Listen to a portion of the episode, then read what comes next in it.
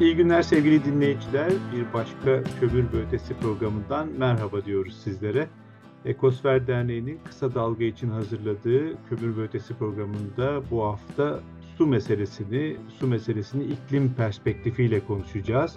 Ve bir konuğumuz var. Boğaziçi Üniversitesi'nden Dr. Akgün İlhan bizimle beraber olacak. Birazdan ona merhaba diyeceğiz ama öncelikle ona merhaba demeden önce bir gündem hatırlatması yapmak istedim. Belki birçoğunuz görmüş, dinlemiş, takip etmişsinizdir. Türkiye önemli bir toplantıya yine ev sahipliği yaptı. Dünya Su Konseyi 86. Guvernörler, doğru söyledim mi bilmiyorum, bir daha tekrar edeyim. 86. Guvernörler toplantısı İstanbul'da yapıldı. Tarım ve Orman Bakanlığı ev sahipliğinde oldu toplantı. Ve orada Tarım ve Orman Bakanı İbrahim Yumaklı şöyle bir veri paylaştı. Kişi başına düşen 1313 metreküp kullanılabilir su miktarıyla Türkiye su stresi altında bir ülke dedi. Şimdi bu ne demek? Biz de çok merak ettik. Hemen uzmanına soralım dedik. Sevgili Akgün, merhabalar, hoş geldin programımıza. Özgür, merhaba. Çok teşekkür ederim programa beni konuk ettiğin için. Ben teşekkür ederim.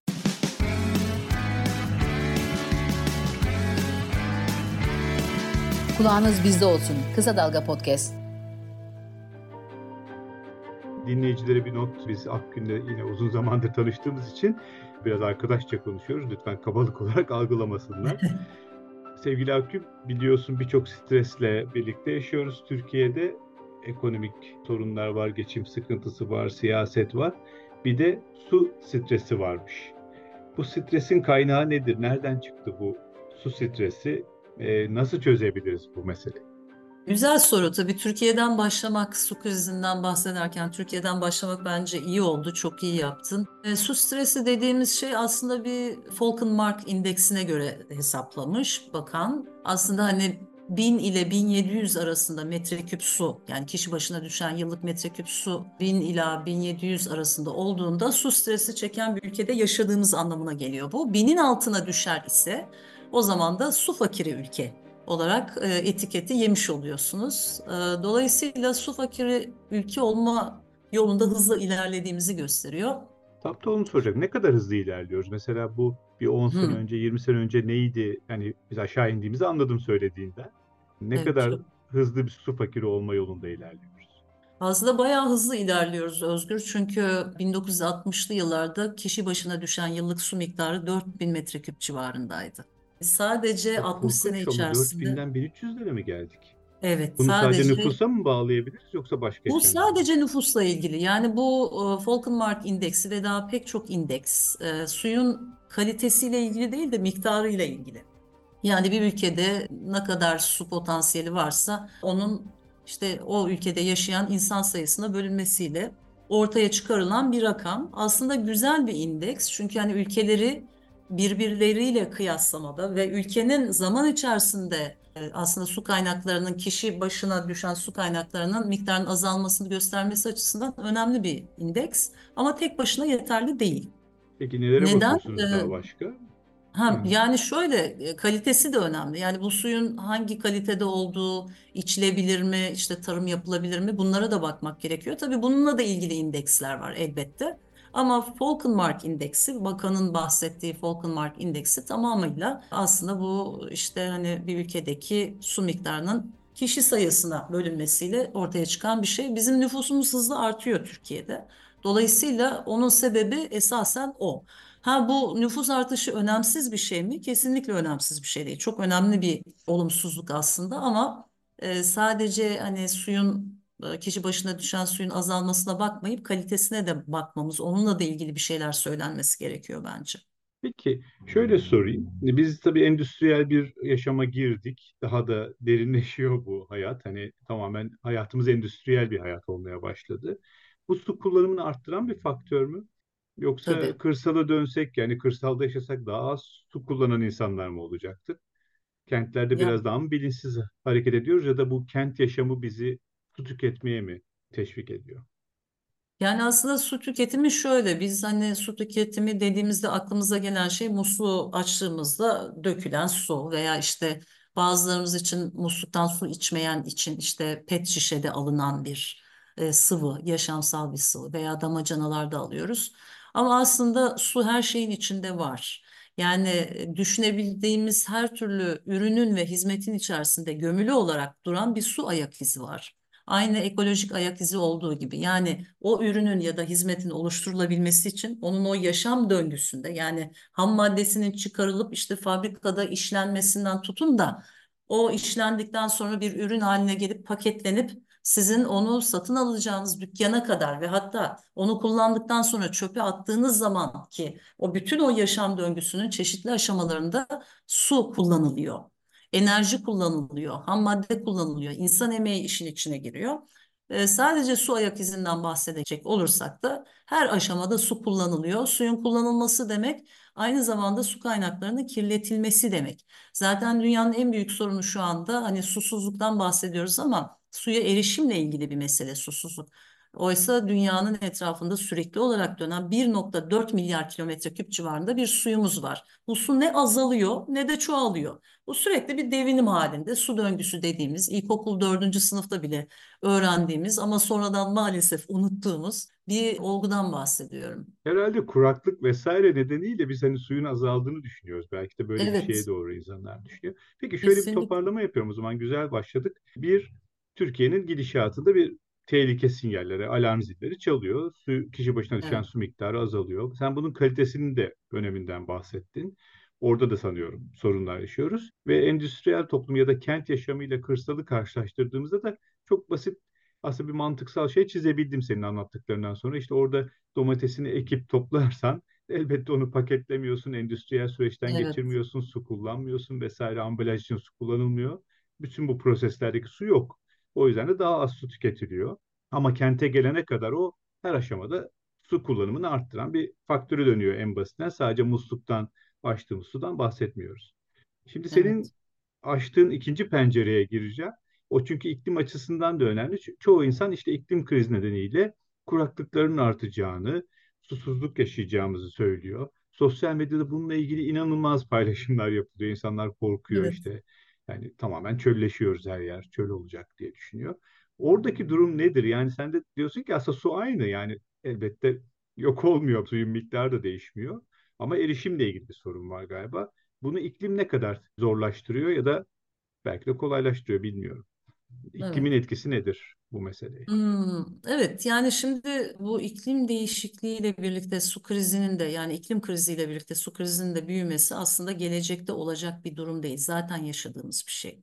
Şimdi mesela bir örnek verecek olursam 2,2 milyar insanın temiz suya erişimi yok dünyada. Dünya nüfusu zaten 8 milyar falan. Yani dünyadaki 4 insandan bir tanesinin temiz suya erişimi yok.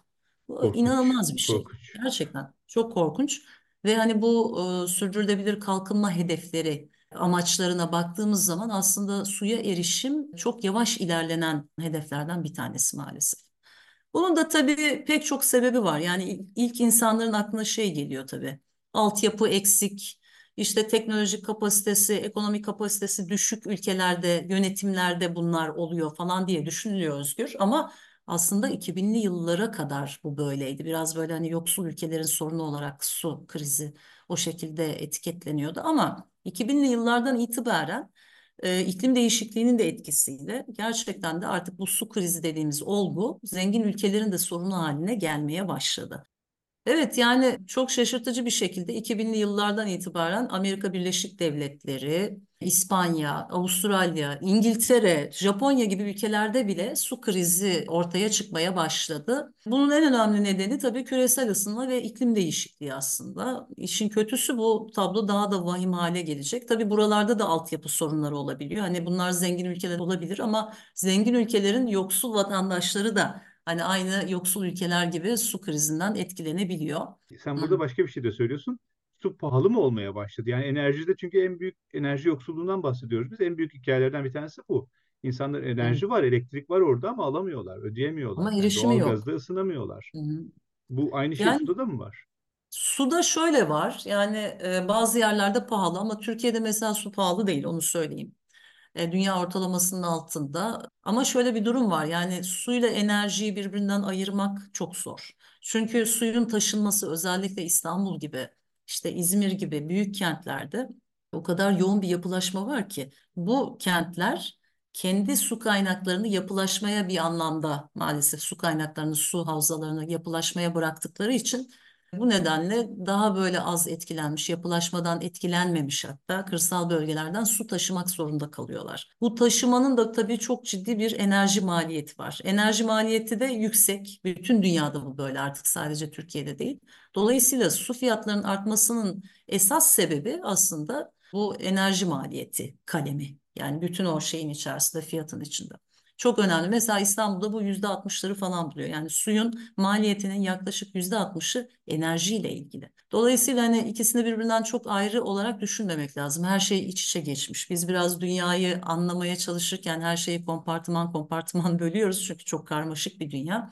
Ama sonra bunları birleştirmeyi unutuyoruz. Bu birleştirmeyi yapmak gerekiyor. Daha bütünleşik bir bakış açısıyla. Yani enerji maliyetinin dışında galiba su kalitesinde de zorlanıyoruz. Çok haklısın Özgür. Çok haklısın. Yani şimdi yani seller de tabii neden oluyor. Çünkü sel demek ne demek? Aşırı yağışlarla ortaya çıkan bir şey. IPCC'nin son değerlendirme raporlarına baktığımızda şunu görüyoruz. İklim afetlerinin olma sıklığı, şiddeti artmıyor sadece. Yani iklim afeti derken neyden bahsediyorum? Özellikle işte sellere neden olacak kadar aşırı yağışlar. Onun tersi kuraklık ve sıcak dalgaları, hatta böyle orman yangınları da bunun içinde sayabiliriz. Bütün bunları düşündüğümüzde bu afetlerin, bu IPCC'nin son değerlendirme raporlarına göre iklim afetlerinin bir arada ve birbiri ardına olma sıklığının da arttığı ortaya çıktı. Yani ben hemen böyle kısa bir örnek vermek isterim bununla ilgili. 2012'de hatırlarsın, korkunç bir afetler yazı geçirdik biz aslında. Yani bir bakıyorsun işte müsilaj, zaten 2012 diyorum, 2021'den bahsediyorum. Evet. 2021. Orman yangınlarının olduğu yıl. Evet. Geçen yani programda bunu Doğan Özel'le konuştuk, tam da bu meseleyi. Evet, evet. Yani bir yanda orman yangınları neden olmuştu hatırlayalım. Çünkü uzun bir kuraklıktan sonra bir de sıcak dalgaları gelince ormanlar o kuru biyokütlesiyle birer kibrite dönüştü adeta. Hani tutuşmayı bekleyen kibritler gibi, sonra orman yangınları oldu. Orman yangını ne demek? Havanın kirlenmesi demek. Havanın kirlenmesi demek toprağın, suyun kirlenmesi demek. Yine kompartıman kompartıman düşünmeyelim. Birinde yaşanan bir kirlilik diğerini de ilgilendiriyor. Orman yangının böyle. Sıcak dalgaları mesela onların sıcak dalgasının da hani su kaynaklarına etkisi mesela her şeyden önce aşırı buharlaşma sonucu yüzeysel su kaybına neden oluyor. Bu da tabii insanların suya erişimini azaltması demek. Özellikle de bizim gibi böyle İstanbul gibi yüzeysel su kaynaklarına bağımlı olan şehirlerde çok önemli. Su kaynağının buharlaşarak azalması sonucu suda bulunan kirletici yoğunluğu da artıyor. Yani kirletici oransal olarak artıyor. Belli miktarda toksik madde var ama su onu bir anlamda seyreltiyor, ama su buharlaştıkça, suyun miktarı azaldıkça bu sefer ne oluyor? Oransal olarak toksik maddelerde artmış oluyor ve balık ölümlerine, toplu balık ölümlere, diğer canlıların ölmesi, bu balıkları yiyen canlıların ölmesi gibi çok büyük felaketlere neden oluyor. Hatta 2018'de Avrupa'da bir sıcak dalgası olmuştu. Orada da yine böyle toplu balık ölümleri olmuştu. Türkiye'de zaten sıcak aylarda her sene biz bunu duyuyoruz. Yani şimdi bizim pek çok büyük kentimizde, özellikle büyük caddelerde yağmur suyunu ayrı olarak toplayan kanallar yapıldı. Yağmur suyu hatları yapıldı ama pek çok yerde bu hala yok ve bazen yapılı olan yerlerde bile o kadar aşırı yağış oluyor ki oraya sığmayan sular kanalizasyon sistemine giriyor, yağmur suları, ve kanalizasyon sistemini belli noktalarda çok zor durumda bırakıyor. Bazı yerlerde patlamalar olabiliyor, pis suyla temiz su birbirine karışabiliyor. Dediğin gibi atık su arıtma tesislerinin yükü çok ciddi bir şekilde artmış oluyor. Çünkü kanalizasyondan gelen suyun miktarı belli. Ve evet, kirlilik yükü de belli. Yani içinde ne olduğunu biliyorsunuz. Ona göre bir arıtma tesisi kurulmuş. Bir anda yağmurla birlikte kentin bütün yüzeylerinden ne kadar toksik madde varsa toplayarak gelen bir ek su ortaya çıkıyor. Bunun karşısında tabii bu arıtma tesislerinin yapabileceği bir şey yok. Yani pes ediyorlar ve belli bir noktada artık suyu bırakmak zorunda kalıyorlar. Doğru düzgün arıtamadan. Böyle durumlar oluyor. Yani bunların hepsi suyun kalitesini doğrudan ve dolaylı şekillerde, çok olumsuz şekilde etkileyen iklim afetleri, iklim olayları. Programın sonuna doğru geliyoruz. Deniz meselesini de konuşalım. Deniz seviyesinin yükselmesi de sonuçta suyla ilgili. Evet. Onun tatlı sulara etkisi olacağını hep konuşuyoruz. Ne söylersin bu konuda? Yani bu deniz seviyesi yükselmesi çok yavaş ama sürekli olan bir olgu olduğu için gündelik yaşamda böyle bizim anlayabileceğimiz, görebileceğimiz, fark edebileceğimiz bir şey değil ama çok ciddi bir mesele. Şimdi tabii şunu da hatırlamamız lazım. Dünya nüfusunun %37'si aslında hani kıyı bölgelerinde yaşıyor. Yani böyle denize uzaklığı 100 kilometre ve altında olan yerlerde yaşıyor. %37 çok ciddi bir şey. Onun ötesinde bir de hani ekonominin kalbi de bu kıyı bölgelerinde atıyor. Bizim ülkemizde de böyle, dünyada da bu şekilde. Dolayısıyla hani burada olan her türlü değişim çok ciddi bir şey. Deniz seviyesinin yükselmesi her şeyden önce kara kaybı demek, toprak kaybı demek. Bunun da işte tarım alanlarının zarar görmesi, gıda sisteminin zarar görmesi anlamına geleceğini biliyoruz. Koruma alanlarının kaybı demek. Ama suya gelecek olursak, yeraltı sularının tuzlanmasına neden olabiliyor. Nasıl? Aslında deniz seviyesinin yükselmesi demek tuzlu suyun kara içlerine doğru ilerlemesi ve yeraltı su kaynaklarına giriş yapması, nüfus etmesi anlamına geliyor. Bu da ne demektir? Özellikle de böyle kuraklıkla sıcak dalgalarının tırmandığı, su kıtlığı durumlarında, kentlerde özellikle yüzey suları yetersiz kalınca insanlar bir yandan da yeraltı sularını aşırı bir biçimde kullanmaya başlıyorlar. Özellikle de hani bu yaz aylarında arz talep dengesi suda çok dengesizdir. Çünkü en fazla suya ihtiyacınız olduğu dönemlerde suyunuz yoktur, yağış olmaz. Böyle tam da kıyı bölgelerini düşündüğümüzde o yeraltı sularının kontrolsüz bir şekilde çekimi söz konusu oluyor. Çünkü dediğim gibi yaz aylarında çok ihtiyaç var. Yani biz bu temiz su deposu olarak kabul etmemiz gereken kaynakları boşaltıyoruz. O boşalmanın yerine deniz suyu alıyor. Yani deniz suyu o boşalan yere doluyor. Böylece yeraltı sularımızı da tuzlanmaya kurban etmiş oluyoruz. Yani tuzlanmış bir yeraltı suyu zaten kullanılamaz bir su demek. Yani o kaynağın kaybedilmesi demek. O yüzden de çok önemli bir tehdit aslında. Yani ciddiye alınması gereken bir şey. Sevgili Akgün, özellikle bu yeraltı suları deyince aklıma benim hani biraz bildiğim kentlerden İzmir aklıma geldi. İzmir içme suyunun büyük bir bölümünü, geriye yakınını yanlış hatırlamıyorsam yeraltı sularından sağlayan bir kent ve deniz seviyesi de yakın bir yer. O zaman o tuzlanma riski herhalde İzmir gibi kentlerde çok yakında görebileceğimiz bir risk olarak algıladım. Senin sözlerini öyle yorumladım. Peki kentlere geldiğimizde o zaman suyu yeraltından bulamazsak, yüzeyden bulamazsak nereden bulacağız? Bu yağmur hasadı, işte sünger kentler çok konuştuğumuz kavramlar olmaya başladı. Mesela yağmur hasadı yapmak bir kentin su problemini çözmeye ne kadar katkıda bulunabilir? Evet, yağmur suyu hasadı artık yani çok önemli bir, hani aslında kadim bir teknoloji ama artık dünyada da hızla yayılan bir şey. Bir teknoloji olarak öne çıkıyor. Elbette ki yağmur suyu hasadıyla bir kentin su ihtiyacının tamamını karşılamak diye bir şey söz konusu olamaz yani. Yağmur yağdığı zaman tutabiliyorsunuz. Her zaman yağmıyor. Özellikle İzmir gibi kentlerde. Yani aylarca yağmur yağmıyor. Ondan sonra çok yoğun bir yağmur olabiliyor. Bazen de işte daha az yoğun yağmur oluyor. Toplamanız lazım. Yani toplayabilmeniz lazım. Çatılardan zaten hani yağmur suyunu oluklarla toplayabiliyoruz. Ondan sonra onu bir şeyde ya yüzey üstünde ya da yerin altında bir yağmur suyu deposunda biriktiriyoruz. Sonra bu suyu biz gerek bahçe sulama, gerek işte tuvalet rezervuarlarına bir tesisatla bağlarsak kullanabiliyoruz. Yani bu tamamıyla o kentin, sizin çatı alanınızın işte nasıl bir iklim yapısı olduğuna göre, iklimine göre değişen bir şey. Çok fazla faktör var yani ne kadar su toplanabilir bunu anlamak için ama çözüm yani yöntem bu şekilde gerçekleşiyor. Sadece binalar çatılardan yapılırken herhalde baştan bunu doğru tasarlamak hani o topladığımız o tabii en güzeli.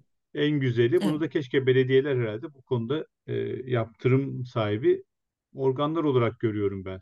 Yeni yapılan binalarda bunları keşke zorunlu tutsalar. Evet, bu zaten aslında şöyle oldu. 2021 yılında bu zaten zorunlu hale getirildi.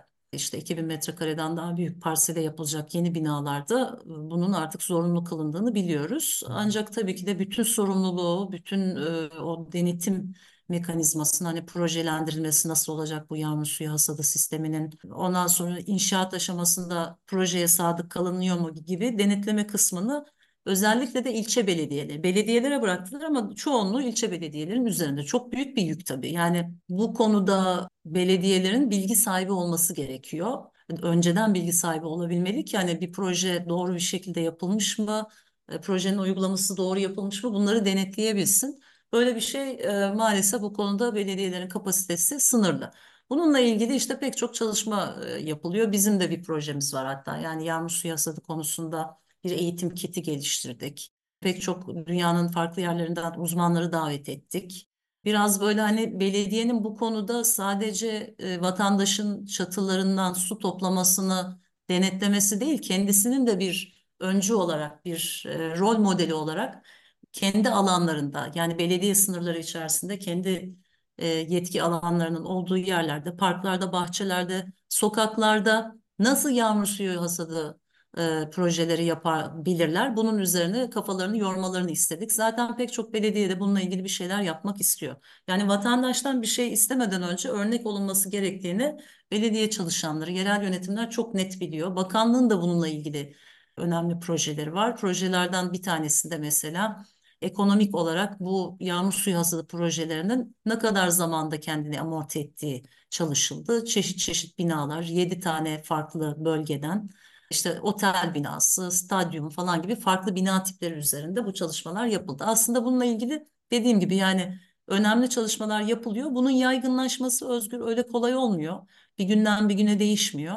O yüzden zaman alacak. İşte Avustralya gibi ülkelerde 2000'li yılların başında bile yani onlar çok ilerlemiş bir vaziyetteymiş bu konuda. Tabii Avustralya'nın su kıtlığı bizimkisine göre daha feci boyutlarda. Evet. Dolayısıyla onlar bununla ilgili bir sürü çalışma yapmışlar. Şu anda yağmur suyunu toplayıp içen bile var.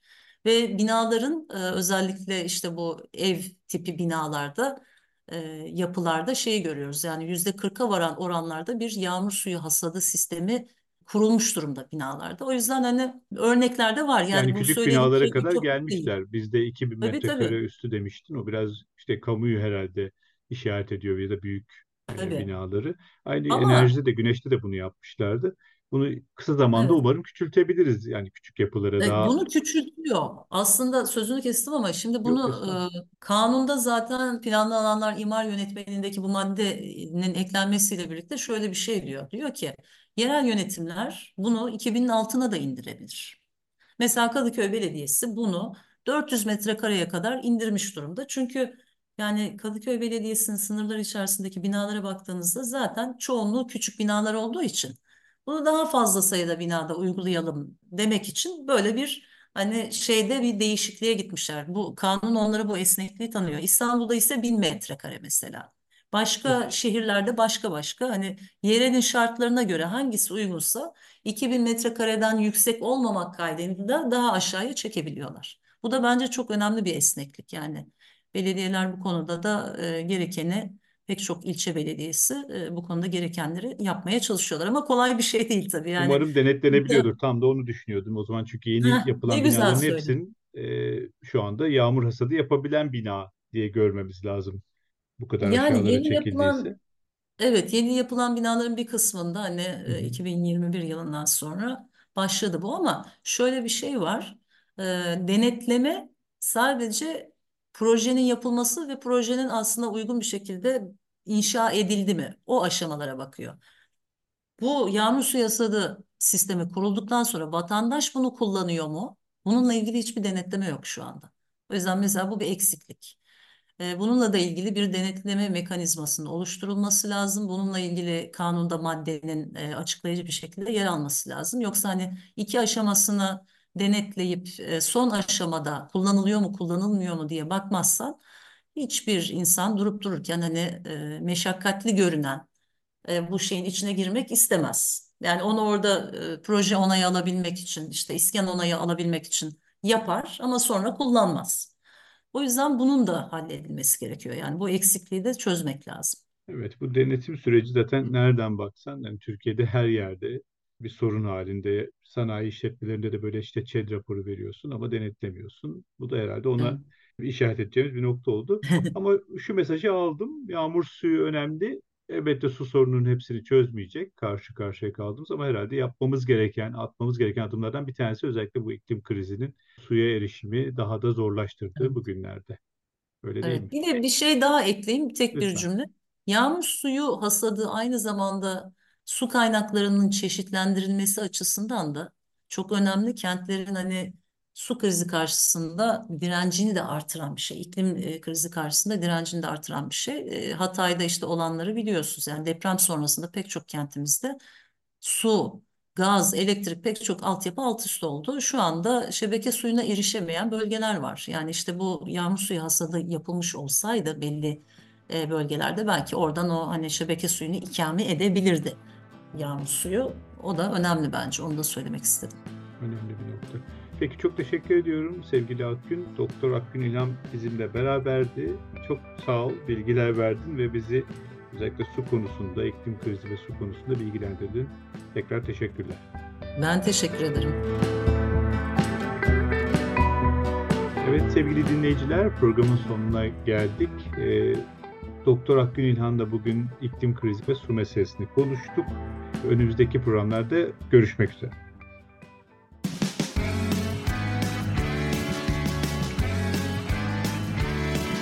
Kulağınız bizde olsun. Kısa Dalga Podcast.